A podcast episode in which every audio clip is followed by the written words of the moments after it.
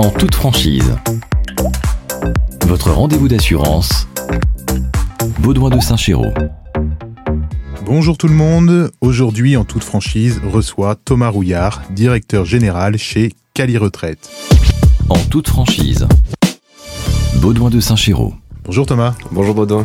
Je suis très heureux de te recevoir aujourd'hui pour aborder un sujet qui nous concerne tous à plus ou moins long terme, la retraite. Long terme, c'est ça. Exactement. Euh, Est-ce que tu peux présenter ton parcours et ton entreprise? Pas de souci. Donc euh, j'ai créé Cali Retraite il y a une douzaine d'années maintenant euh, avec ma conjointe. Euh, en fait, on était à l'origine, je travaillais dans le cabinet d'expertise comptable familiale et je me suis retrouvé face à des clients qui euh, posaient des questions sur leur droit retraite. Alors j'étais plus proche de ton secteur d'activité puisque euh, j'ai dirigé une structure de gestion de patrimoine à l'époque et pour pouvoir accompagner les clients euh, sur leur droit retraite, on avait accès, je dirais classiquement, aux outils de calcul euh, factoriel, Big Expert sur le dessus pour pouvoir faire des simulations. On voyait bien que euh, il y avait besoin d'aller un peu plus loin pour pouvoir amener une bonne réponse aux clients. Quand on a commencé à aborder le sujet de la retraite, je me suis dit, bon, bah, retraite égale service social. Je vais voir comment les gestionnaires de paye traitent le sujet. On m'a dit, je comprends rien du tout euh, à ce sujet. C'est pas notre métier. Nous, on ne fait que déclarer euh, les charges. Et en regardant à l'époque la complexité pour déclarer les charges, on s'est dit, mais c'est pas possible. Enfin, forcément, il va y avoir un trou dans la raquette à un moment donné. Il y a un risque d'erreur qui est euh, majeur. Et donc, en fait, quand on a créé Cali Retraite à l'origine, on s'est dit, notre premier travail, c'est de s'assurer que les cotisations que nos clients doivent payer sont correctement enregistrées et répertoriées dans leur relevé. Puisque quand nous, on fait un calcul en partant du relevé de carrière, si ce relevé est faux, forcément, à un moment donné, le résultat euh, que l'on amène est faux. Donc on est parti au départ euh, de ce postulat. Et puis, euh, en découvrant le sujet, on s'est rendu compte qu'on avait un sujet dans lequel on avait une législation qui était extrêmement riche, sur lequel il y avait plein de marges de manœuvre, plein de belles choses que l'on pouvait faire, mais que bah, dans la plupart du temps, les gens ne connaissent pas cette législation. On a plutôt un regard un peu passif sur le sujet. On se dit, euh, euh, face sur le sujet de la retraite obligatoire, euh, souvent on entend je compte pas dessus, euh, euh, c'est trop compliqué, euh, voire je vais me débrouiller tout seul et je vais me construire ma propre retraite. Sauf que ce que les gens oublient, c'est que ben on cotise en fait hein, tous les mois. On ne demande pas notre avis si on paye ou on paye pas les charges sociales. C'est pas des petits montants. En moyenne, c'est entre 25 et 28 du revenu qui est prélevé pour la construction de la retraite obligatoire. Et donc nous, ce que l'on pense, c'est que ben voilà, c'est important de maîtriser cette législation pour pouvoir un sécuriser ses droits et deux regarder tout ce qu'il est possible de faire euh, dans cette législation pour pouvoir euh, optimiser ses conditions de départ en retraite. Tu parlais d'erreurs. Euh, quel type d'erreurs on va rencontrer sur les relevés de carrière? Il peut y avoir des trous. Alors, c'est-à-dire que quand tu prends un relevé, hein, euh, j'en sais rien, tu as travaillé en 2015 et euh, la ligne n'apparaît pas sur le relevé, bon, bah voilà, il n'y a pas besoin d'avoir une expertise sur le sujet pour se rendre compte qu'il y a une anomalie. Donc, il peut y avoir ce type de trou. Il peut y avoir des périodes qui sont un peu plus difficiles à identifier, typiquement sur le sujet service militaire. Alors, on sait que voilà, il peut y avoir des manques dans l'enregistrement. Et là, pourquoi c'est peut-être un peu plus difficile à identifier? Parce que souvent, on pense que le service militaire, c'est quatre trimestres. Ce que l'on ne sait pas, c'est que le service militaire peut ouvrir droit à un cinquième trimestre de retraite, que régulièrement, ce cinquième trimestre n'est pas présent sur le relevé de carrière, qu'en plus, on a la possibilité de faire naviguer un petit peu ce cinquième trimestre en le mettant en début de période ou en fin de période. Et donc, bah, typiquement, ça, si je le sais pas, je vais pas le voir euh, dans mon relevé. Euh, on prend souvent, nous, le même exemple avec les clients. Euh, si je te dis euh, la VPF, est-ce que tu sais ce que c'est la VPF En général, les gens me disent non. Euh, c'est euh, des droits retraite issus d'allocations familiales que l'on a pu toucher tout au long de sa carrière.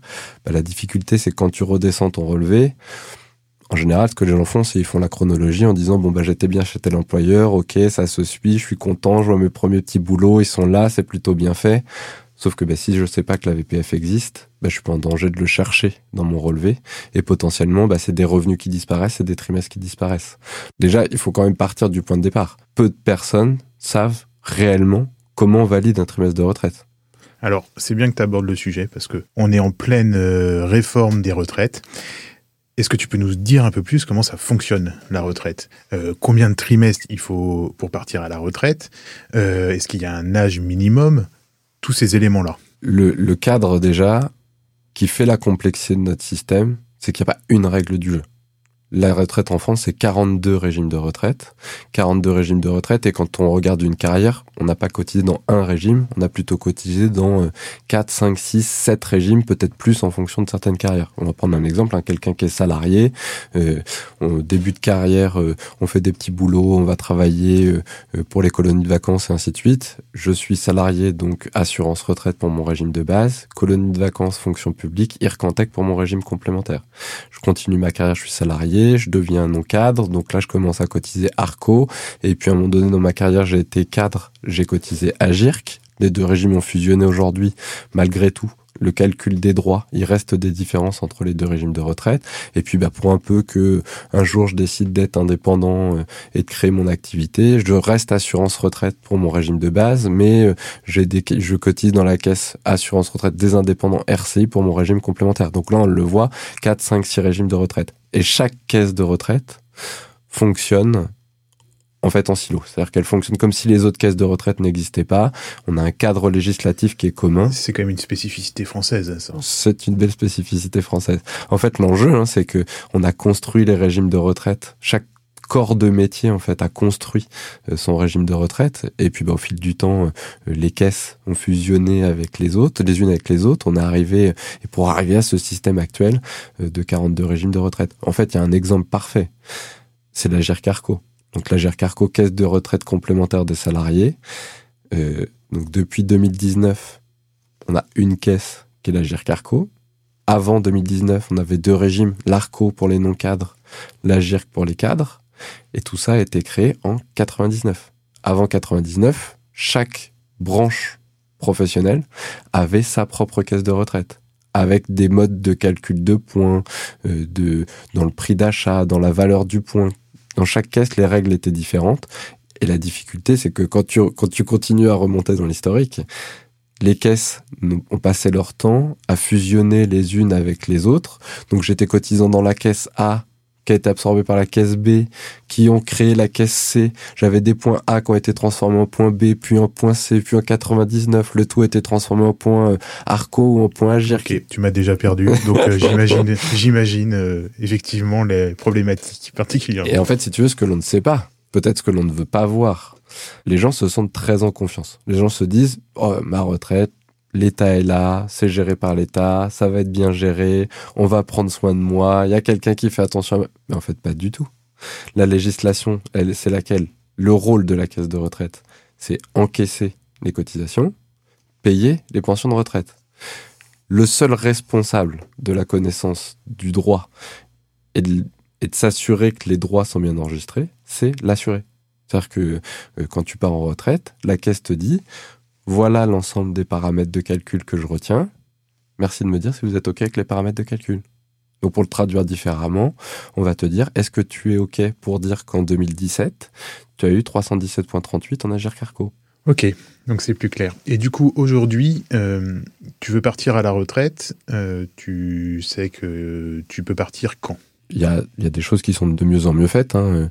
Euh, dans le rôle des caisses de retraite, les, les caisses ont un rôle de communication, on les oblige hein, à communiquer régulièrement vers les assurés euh, pour qu'ils puissent euh, identifier leurs droits. Et en fait, cette obligation de communication, elle est faite pour ça. Hein. C'est pour que les assurés puissent être attentifs à ce qui est enregistré sur leur relevé de carrière et commencer à se projeter. Donc on a un accès à l'information qui est de plus en plus qualitatif. Euh, on a le JIP Info Retraite sur lequel on, peut se connecter, créer son espace, euh, visualiser sa carrière, visualiser son relevé de carrière, faire des premières simulations euh, pour pouvoir identifier ses droits. Donc ça c'est un outil sur lequel ça prend cinq minutes de créer son compte et de commencer à visualiser le, le contenu de la matière. Ce qui est, ce qui est difficile après, c'est s'assurer que ce qui est enregistré est juste et puis bah, de se dire quelles sont toutes les ficelles que je peux tirer dans la législation pour pouvoir optimiser mes conditions de départ en retraite. Après, les règles sont plutôt euh, connues sur l'âge de départ. Aujourd'hui, euh, jusqu'à encore pendant quelques mois, l'âge de départ, le start, euh, pour la majeure partie des gens, c'est 62 ans, âge auquel je peux aller voir, donc ce qu'on appelle l'âge légal, hein, qui est l'âge auquel je peux aller voir les caisses de retraite pour demander la mise en paiement de ma pension de retraite, quel que soit mon historique de carrière. Que j'ai tous mes trimestres ou pas tous mes trimestres, la caisse est contrainte à mes 62 ans, si je le souhaite, de mettre en paiement ma pension de retraite. Ok. Et quand on parle de taux plein, qu'est-ce que c'est? Le taux plein, c'est la notion de carrière complète en quelque sorte. C'est-à-dire que au fil de la carrière, en tout cas dans, le privé, on acquiert des trimestres en fonction des cotisations qu'on paye tout au long de sa carrière.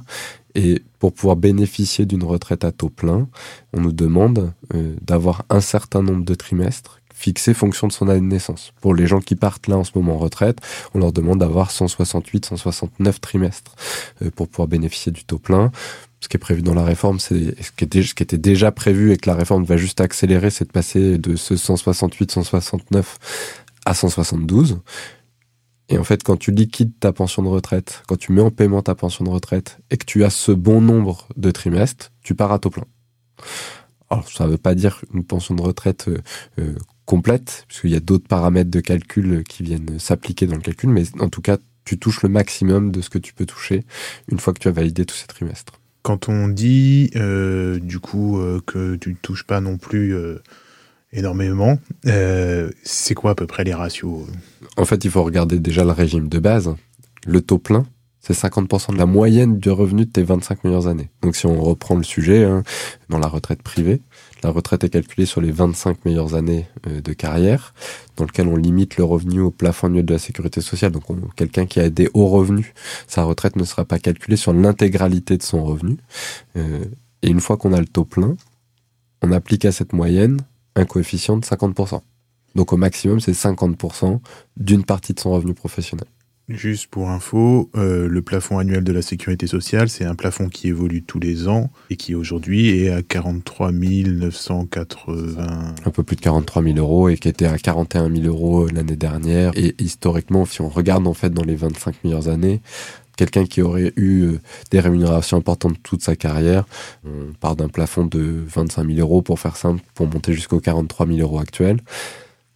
Là encore, dans les éléments qu'on ne sait pas, c'est que ce revenu bénéficie d'un coefficient de revalorisation pour tenir compte de, bah, l'inflation euh, au fil des années. Et donc aujourd'hui, quelqu'un qui a eu un revenu au-delà du plafond, quasiment sur l'intégralité de sa carrière, part avec un revenu moyen aux alentours de entre 39 et 40 000 euros euh, d'assiette de calcul pour sa pension de retraite. Donc 40 euh, 000 euros multiplié par 50%, la retraite du régime de base grosso modo, c'est maximum 20 000 euros bruts euh, de revenus qu'on peut aller chercher sur, euh, sur sa pension de retraite, auxquels s'ajouteront les complémentaires. Ok, donc ça, c'est un peu la mauvaise nouvelle. En tout cas, si on sait, en fait, la mauvaise nouvelle, si on le découvre juste au moment de la ligne d'arrivée, si on a pris le temps euh, de se projeter sur le sujet, bon, bah voilà, c'est un peu moins de mauvaise surprise. en toute franchise.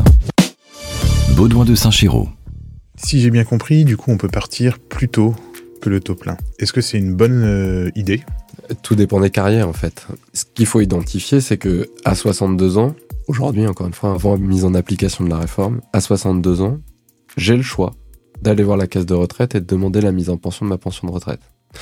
Alors là, il y a des questions qui se posent. Est-ce que je suis indépendant? Est-ce que je suis salarié? Euh, Et donc les questions qui doivent se poser derrière, c'est première question est-ce que j'ai envie d'arrêter de travailler ou est-ce que j'ai envie de continuer à travailler? Si j'ai envie d'arrêter de travailler, euh, il faut que je mesure euh, quelle est ma pension de retraite, que je mesure ce que j'ai fait comme choix d'organisation patrimoniale euh, à côté, et est-ce que le revenu, je dirais, consolidé, retraite obligatoire plus mes autres flux financiers me permettent de vivre correctement? Ok, très bien, parfait. Quelqu'un qui a envie de continuer à travailler, et c'est la question que tu poses, c'est que tu peux très bien te dire à 62 ans, et c'est en général quand même la position euh, commune. Euh, pour redonner une statistique, 88% hein, des départs en retraite se font à taux plein. Donc euh, le taux plein, c'est quand même présenté comme le Graal. Et souvent, les gens me disent, je, je pars pas tout de suite parce que j'ai pas tous mes trimestres. Donc les gens se retrouvent dans une position à 62 ans où ils continuent à travailler pour aller chercher les derniers trimestres de retraite. Ce qu'il faut identifier, c'est que si on le traduit différemment, c'est à 62 ans, j'ai le droit de toucher ma pension de retraite. Donc en quelque sorte, ce que je suis en train de faire, c'est que la caisse me donne le chèque, et moi je prends le chèque, et avec je fais des confettis, je mets le chèque à la poubelle parce que je me dis je veux pas de ce chèque, parce que je veux avoir des trimestres complémentaires, donc j'attends pour liquider ma pension de retraite. Toute la question qu'il faut se poser, c'est combien je perds tous les mois à ne pas toucher ma pension de retraite, et combien j'aurai en plus à la fin parce que je liquide ma pension de retraite avec le taux plein. Et pourquoi c'est de l'argent de perdu? Parce qu'en fait, il faut mixer la notion de départ en retraite avec la possibilité de cumuler emploi et retraite. Donc, sous-entendu, je pourrais très bien me retrouver dans une position où euh, je touche ma pension de retraite et je maintiens une activité professionnelle dans laquelle je maintiens plus ou moins mon revenu en fonction des contraintes qui vont m'être données. Ce qui fait que bah, si je prends pas le chèque de pension, c'est vraiment de l'argent que je laisse sur la table tous les mois. Et pourquoi pas Mais à partir du moment où euh, le fait d'attendre me ramène un retour sur investissement qui est suffisant. Et donc ça, dans le travail de Cali Retraite, vous accompagnez les clients aussi dans ces stratégies de fin de carrière pour savoir ce qu'il est le plus intéressant pour le client en fonction aussi de ses besoins. De... Exactement. En fait, tout l'enjeu, c'est ça, hein, c'est de dire, une fois que nous, on a sécurisé l'historique, hein, on disait tout à l'heure, euh, peut y avoir des erreurs régulièrement dans les relevés. Euh, la stat chez nous, euh, sur euh, un millier de dossiers traités l'année dernière, c'est 84% des relevés de carrière qui sont passés entre nos mains, sur lesquels on a demandé aux caisses de retraite d'appliquer des correctifs parce que il y avait des oublis dans l'enregistrement. Alors, faut se mettre à l'aise avec le sujet. Hein. On n'est pas en train de dire les caisses sont en train de tricher pour pouvoir grappiller quelques euros de pension de retraite. C'est que les caisses elles sont aussi tributaires d'informations qui leur sont envoyées. C'est-à-dire que si euh, à l'origine le bulletin de paye ou euh, euh, la déclaration de revenus pour les indépendants était mal faite, bah, la caisse elle enregistre ce qu'on lui a donné. Si Pôle Emploi communique mal les informations à la caisse, même chose. Si l'URSSAF remonte mal les informations, même chose. Si la CAF, on évoquait les allocations familiales, remonte pas les informations, même chose. Donc la caisse, elle est pas, c'est pas juste un problème dans la caisse d'enregistrement des droits. Et encore une fois, le responsable de tout ça, dans le contrôle, c'est l'assuré. Donc notre premier travail, c'est celui-là, c'est de s'assurer que tout ce qui peut fonder un droit est correctement reporté dans le relevé de carrière. Et ensuite, c'est de se dire, OK, entre aujourd'hui et le jour où je peux partir, quels sont tous les scénarios de fin de carrière que je peux envisager? On évoquait le 62 ans et est-ce que si j'ai pas tous mes trimestres, je pars ou je pars pas Bah oui, on va aller chiffrer l'intérêt de décaler ou pas décaler. On va aller chiffrer pour le client l'intérêt de racheter des trimestres ou pas racheter des trimestres. C'est-à-dire racheter des trimestres. Quand il te manque des trimestres pour pouvoir bénéficier de la retraite à taux plein, tu peux être éligible à différents dispositifs qui te permettent de racheter en fait tes trimestres manquants. Et ça peut être plus intéressant Dans certains cas, oui. Dans certains cas, le retour sur investissement est pas suffisant. Donc, euh, on dit aux clients, euh, écoutez, il euh, n'y a aucun intérêt à venir décaisser les, sommes de rachat de trimestre. Et, là, dans la synergie entre nos activités, bah, il y a des belles choses à faire parce que souvent, encore une fois, hein, les gens imaginent que le taux plein c'est le Graal et qu'il faut absolument avoir le taux plein pour partir en retraite. Et donc très souvent, nous on voit des clients qui rachètent, en tout cas qui se projettent dans un rachat de trimestre pour aller chercher le taux plein, sans mesurer ce que le rachat de trimestre va réellement leur apporter. Bon, bah, souvent, quand tu fais le calcul, tu te dis qu'il va falloir 18, 19 ans de retraite avant de récupérer les sommes que tu as engagées financièrement. Et nous, on leur dit, bah, écoutez, plutôt que de dépenser ces sommes en immobilisant de l'argent sur lequel le délai de ce retour sur investissement sera très long, envisagez peut-être des outils de capitalisation dans lesquels vous aurez un retour d'investissement et une liberté euh, sur vos actifs financiers qui sera plus importante que ce que vous aurez dans le cadre d'un rachat de trimestre. Tout en permettant une défiscalisation. Exactement, exactement. Aujourd'hui, quand vous accompagnez les clients, du coup, euh, l'idée c'est de leur faire euh, gagner aussi du coup des montants, un montant supérieur de pension de retraite. Euh, le retour sur investissement, c'est vous, les gains possibles pour eux, c'est quoi C'est sur combien de temps Je peux te donner les enjeux statistiques sur la partie correctif. L'année dernière, encore une fois, 84% des dossiers sur lesquels on demande un correctif à la caisse de retraite, le gain moyen, c'est 1200 euros par an euh, de pension de retraite que l'on vient récupérer. Donc ça, c'est juste la partie corrective. Précision, ça ne touche pas que les carrières complexes le dossier record l'année dernière. C'est un monsieur qui a été salarié chez Areva sur l'ensemble de sa carrière. Il n'y a pas d'autre employeur. Il est rentré chez Areva, il est parti, il était chez Areva. Euh, la caisse de retraite lui annonce 18 000 euros de pension de retraite. Bah le client se dit euh, bon bah je savais qu'à la retraite j'allais perdre de l'argent mais là euh, ça pique un peu. on prend le relevé de carrière. Sur le relevé de carrière quand tu regardes, nickel. Euh, enfin, en tout cas, il n'y a rien de, il a pas de trou. Euh, tous les ans, il y a des les quatre trimestres, il y a un revenu, il y a des points dans les caisses. Il y a rien. Euh, et quand on commence à rentrer dans le détail des cotisations que le client a payées. Pour pouvoir le faire, on repart des bulletins de paye, on extrait sur chaque bulletin de paye chaque ligne de cotisation pour recalculer les droits on se rend compte que tous les ans sur sa carrière, les points ARCO et les points AGIRC ont été mal calculés. Et donc quand on fait la synthèse, le client part avec 10 000 euros de pension de retraite en plus chaque année. Qui est passé de 18 000 à 28 000. Exactement. Le premier travail, c'est ça, c'est de mesurer l'impact des éventuelles corrections. Et puis ensuite, tu as une deuxième partie, c'est de dire bah, quels sont tous les leviers euh, que je peux activer pour optimiser mes conditions de départ. Et là, le gain stratégique, on va dire, dans le bon positionnement sur les choix, en moyenne, on le chiffre à une vingtaine de milliers d'euros sur chacun des dossiers que l'on traite. Ça, c'est quelque chose que vous facturez On facture le, la prestation d'audit, alors qu'elle n'est pas liée euh, au correctif. Il n'y a pas de success fees dans ce que l'on fait. En moyenne, un bilan retraite, on le facture 3500 euros. Soit le dirigeant, si c'est un dirigeant, il le passe en charge. Soit c'est un particulier, on arrive à le glisser euh, dans des cas d'éligibilité euh, service administratif à domicile sur toute une partie de la prestation et donc crédit d'impôt de 50%. D'accord. Et en fait, pour eux, c'est la, la, certitude que leur droit à la retraite et bon. C'est la certitude que le revenu de tes 25 prochaines années, euh, bah, tu joues pas avec et que tu le fais pas à peu près, mais qu'effectivement, euh, on est certain que ça a été bien enregistré et qu'on a utilisé les bons leviers dans la législation. Tu dis les 25 prochaines années parce que c'est la moyenne. Euh, je crois que statistiquement aujourd'hui, il y a un écart entre les hommes et les femmes, hein, mais euh, et en fonction des tables de mortalité que l'on retient, c'est ça en moyenne sur 23-25 ans d'espérance de vie à la retraite. Tu parles d'hommes et de femmes. Euh, aujourd'hui dans tes clients, quel est euh, le rapport euh, de ces plus des hommes, plus des femmes? 60% des hommes, 40% des femmes aujourd'hui. Et un point qui est chez nous très important, faut dire les choses, hein. les femmes ont une carrière qui est plus assurée et donc une pension de retraite qui sera plus faible en moyenne que celle des hommes. Et donc souvent, on entend les clients qui nous disent ah oui mais la retraite de madame, on va pas regarder, elle va pas toucher grand chose alors que bah, c'est là où il y a le maximum d'enjeux en fait. Euh, c'est-à-dire que euh, le moindre correctif, la moindre stratégie qu'on va pouvoir construire peut corriger beaucoup euh, cette pension de retraite.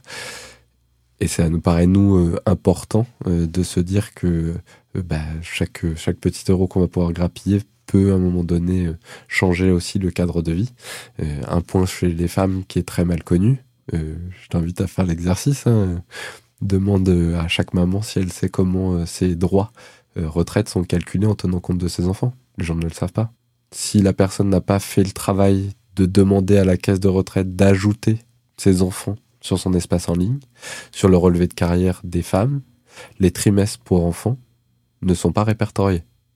C'est-à-dire que la caisse va t'envoyer un relevé de carrière à 61 ans, ou tu vas le télécharger sur l'espace en ligne, dans lequel, pour l'exercice, il est écrit, pour partir à taux plein, vous avez besoin de 170 trimestres. Aujourd'hui, vous en avez 158. Il vous reste donc 12 trimestres à acquérir. Et donc là, les gens disent quoi? Ils disent, ah bah oui, à 62 ans, je vais pas pouvoir partir, donc je vais poursuivre mon activité pour pouvoir aller chercher le taux plein. Là, tu demandes, bah, est-ce que vous avez des enfants? Oui, j'en ai trois. Ok Est-ce que vous savez ce que les enfants amènent en termes de droits? Non. Trois enfants, huit trimestres par enfant, 24 trimestres de majoration. Bon, bah 158 plus 24, on est déjà au-delà des 170. Donc en fait, à 62 ans, vous pouvez bénéficier d'une retraite à taux plein. Tous les jours, on rencontre cette situation de clientes qui vont décaler leur départ en retraite, pensant qu'elles n'ont pas fait le plein de leurs droits, alors que bah, elles l'ont déjà fait. Juste une petite question, c'est 8 trimestres par enfant. C'est limité à un nombre d'enfants? Non, non. C'est 8 trimestres par enfant. Tu peux avoir 10 enfants, tu as 80 trimestres. Exactement. Et on va plus loin dans l'exercice. Donc déjà, en général, on ne sait pas que chacun des enfants amène 8 trimestres. Et ce que l'on sait encore moins, c'est que ces 8 trimestres peuvent être partagés entre le papa et la maman. Alors ça, c'est un sujet qui évolue là dans la réforme qui arrive. Aujourd'hui, pour tous les enfants qui sont nés après 2010, il est possible de partager les 8 trimestres entre le papa et la maman la maman doit conserver quatre trimestres au titre de la naissance des enfants. Il reste quatre trimestres au titre de l'éducation. Ces trimestres peuvent être envoyés de la maman vers le papa à partir du moment où tout le monde est d'accord. Pour qu'on puisse faire ce transfert, il faut que la demande ait lieu dans les six mois qui suivent le quatrième anniversaire de l'enfant. Oui, donc il faut le savoir effectivement assez vite. Et donc tout le sujet, et c'est ce que nous on explique aux clients, c'est que souvent on voit la retraite comme une ligne d'arrivée. Et donc on se dit, euh, je vais commencer à m'intéresser au sujet quand je vais voir la ligne d'arrivée approcher. Bon bah les sujets des trimestres pour enfants, c'est le parfait exemple. C'est qu'on se rend compte, bon les enfants, a priori, ils n'ont pas 55 ans, donc euh, bah, on se rend compte que si on ne se pose pas cette question en début de carrière, on va passer à côté. Et puis, bah, à la fin, nous, on va arriver avec des dossiers. On va dire, bah, euh, madame, elle a 180 trimestres parce qu'avec les enfants, elle a beaucoup plus de trimestres que nécessaire parce qu'elle a travaillé toute sa vie euh, correctement et puis elle vient s'ajouter en majoration euh, les trimestres pour enfants. Monsieur, lui, peut-être il a commencé un peu plus tard ou il a une carrière plus hachée. Et puis lui, à 62 ans, il lui manque 4 trimestres pour pouvoir bénéficier du taux plein. Les trimestres que madame a en plus, l'excédent de trimestre, on le prend, on le met à la poubelle, ça sert à rien. les trimestres que monsieur a en moins, bah, s'il s'était posé la question de correctement faire ce transfert, euh, bah, typiquement, euh, monsieur serait parti à taux plein 62 ans. Tu disais tout à l'heure que ça, ça allait être modifié Oui, en fait, là, ce qu'ils sont en train de modifier, hein, c'est l'enjeu, c'est de dire euh, on a un nombre de trimestres partageables qui ne serait plus de 4, mais de deux trimestres uniquement, qui pourraient être partagés entre le papa et la maman. En toute franchise, Baudouin de Saint-Chéraud. Aujourd'hui, si tu devais donner un conseil à une personne qui arrive sur le marché du travail pour bien anticiper sa retraite, enfin un ou plusieurs conseils, quel serait-il? Ouvre les yeux. Il y a un point qui est dans les obligations d'information des caisses de retraite. Il y a une obligation d'avoir un entretien, normalement à l'entrée sur le marché du travail, pour expliquer le fonctionnement des droits. Qui fait ça? Personne. Alors, personne n'est peut-être exagéré, mais les caisses ont déjà du mal à faire les entretiens pour les gens qui arrivent au moment du départ en retraite il n'y a pas les ressources humaines suffisantes pour pouvoir tenir ces entretiens. Donc les gens n'ont pas l'information. Et souvent, ben, encore une fois, comme on s'intéresse au sujet très tard, ben, toute la difficulté, c'est qu'on a passé à côté de plein de dispositifs qui nous auraient permis de construire le droit de façon différente. Donc l'enjeu, c'est d'ouvrir les yeux. Et une fois que je sais où je mets les pieds sur ma retraite obligatoire, ben là, je peux ouvrir aussi les yeux sur toutes les autres solutions euh, d'épargne, d'investissement pour pouvoir construire mon projet retraite. Mais à mon sens, construire un projet retraite en se disant euh, euh, j'occulte toute la retraite obligatoire et je me concentre que sur la capitalisation, bon bah c'est essayer de courir un marathon sur une jambe quoi, c'est pas facile.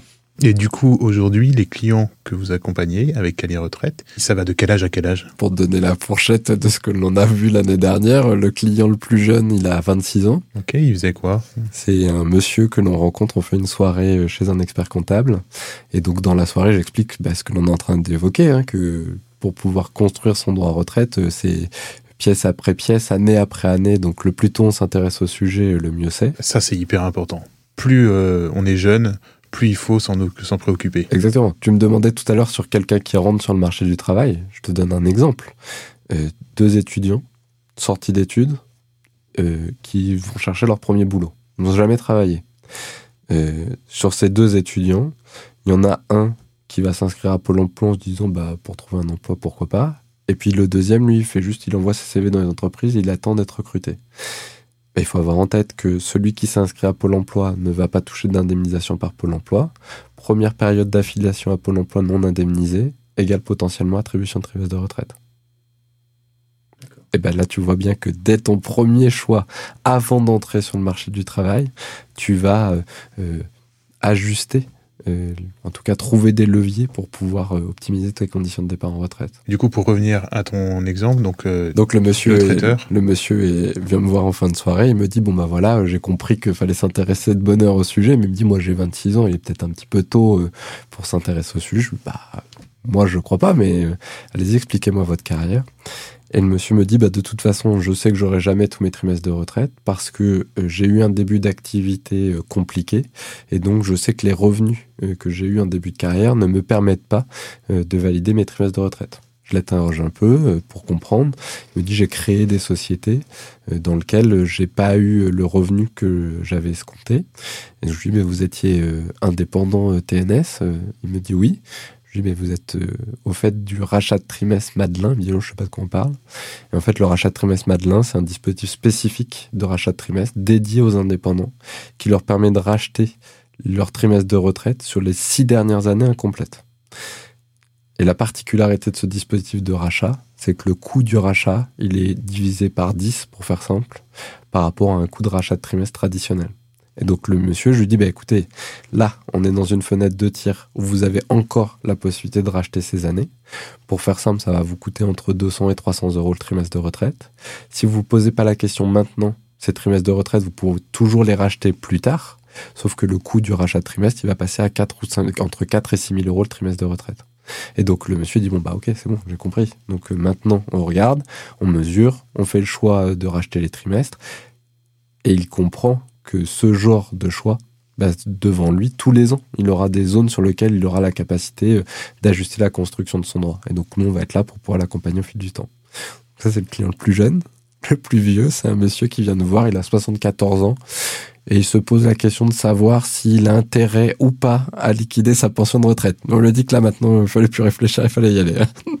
Parce que vous pouvez intervenir euh, au moment justement où, euh, où la personne veut liquider. Exactement. Et vous avez, il vous faut un temps quand même minimum pour calculer les erreurs. Pour... Souvent, quand on regarde le sujet de la liquidation en retraite, on a l'impression qu'on parle d'une démarche administrative. C'est-à-dire, je saisis un dossier, je demande, j'attends que la caisse ait fini d'instruire le dossier, puis un jour, les pensions de retraite vont arriver l'étape la plus importante dans la liquidation d'une pension, c'est la réception des notifications. La notification, c'est quoi? C'est euh, euh, le manuel, hein, c'est le, détail de calcul que la caisse de retraite va appliquer. C'est le moment où elle vient nous communiquer l'ensemble des paramètres de calcul. Et encore une fois, la caisse attend de l'assuré que l'assuré certifie ses paramètres de calcul.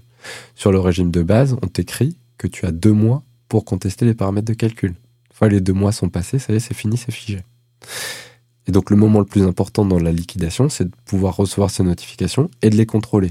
Pour que nous, on puisse les contrôler, on a besoin de reconstituer intégralement la carrière du client. On travaille en aveugle de la caisse de retraite. Donc on va récupérer toute la matière, euh, les bulletins de paye, les indemnités Pôle emploi, les indemnités journalières, euh, les allocations familiales si le client les a conservées, les bilans comptables et ainsi de suite.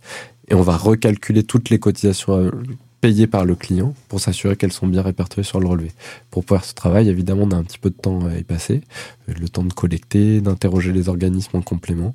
Euh, et donc, grosso modo, il nous faut un minima 3-4 mois avant la date de liquidation pour pouvoir traiter correctement un dossier. Merci beaucoup, Thomas. Il n'y a pas de quoi. C'est avec plaisir. Merci pour l'invitation. Vous souhaitez qu'un sujet soit abordé? Vous voulez être mis en relation avec un expert? Vous souhaitez revoir vos assurances? Envoyez un mail à podcast.saintchéro.fr.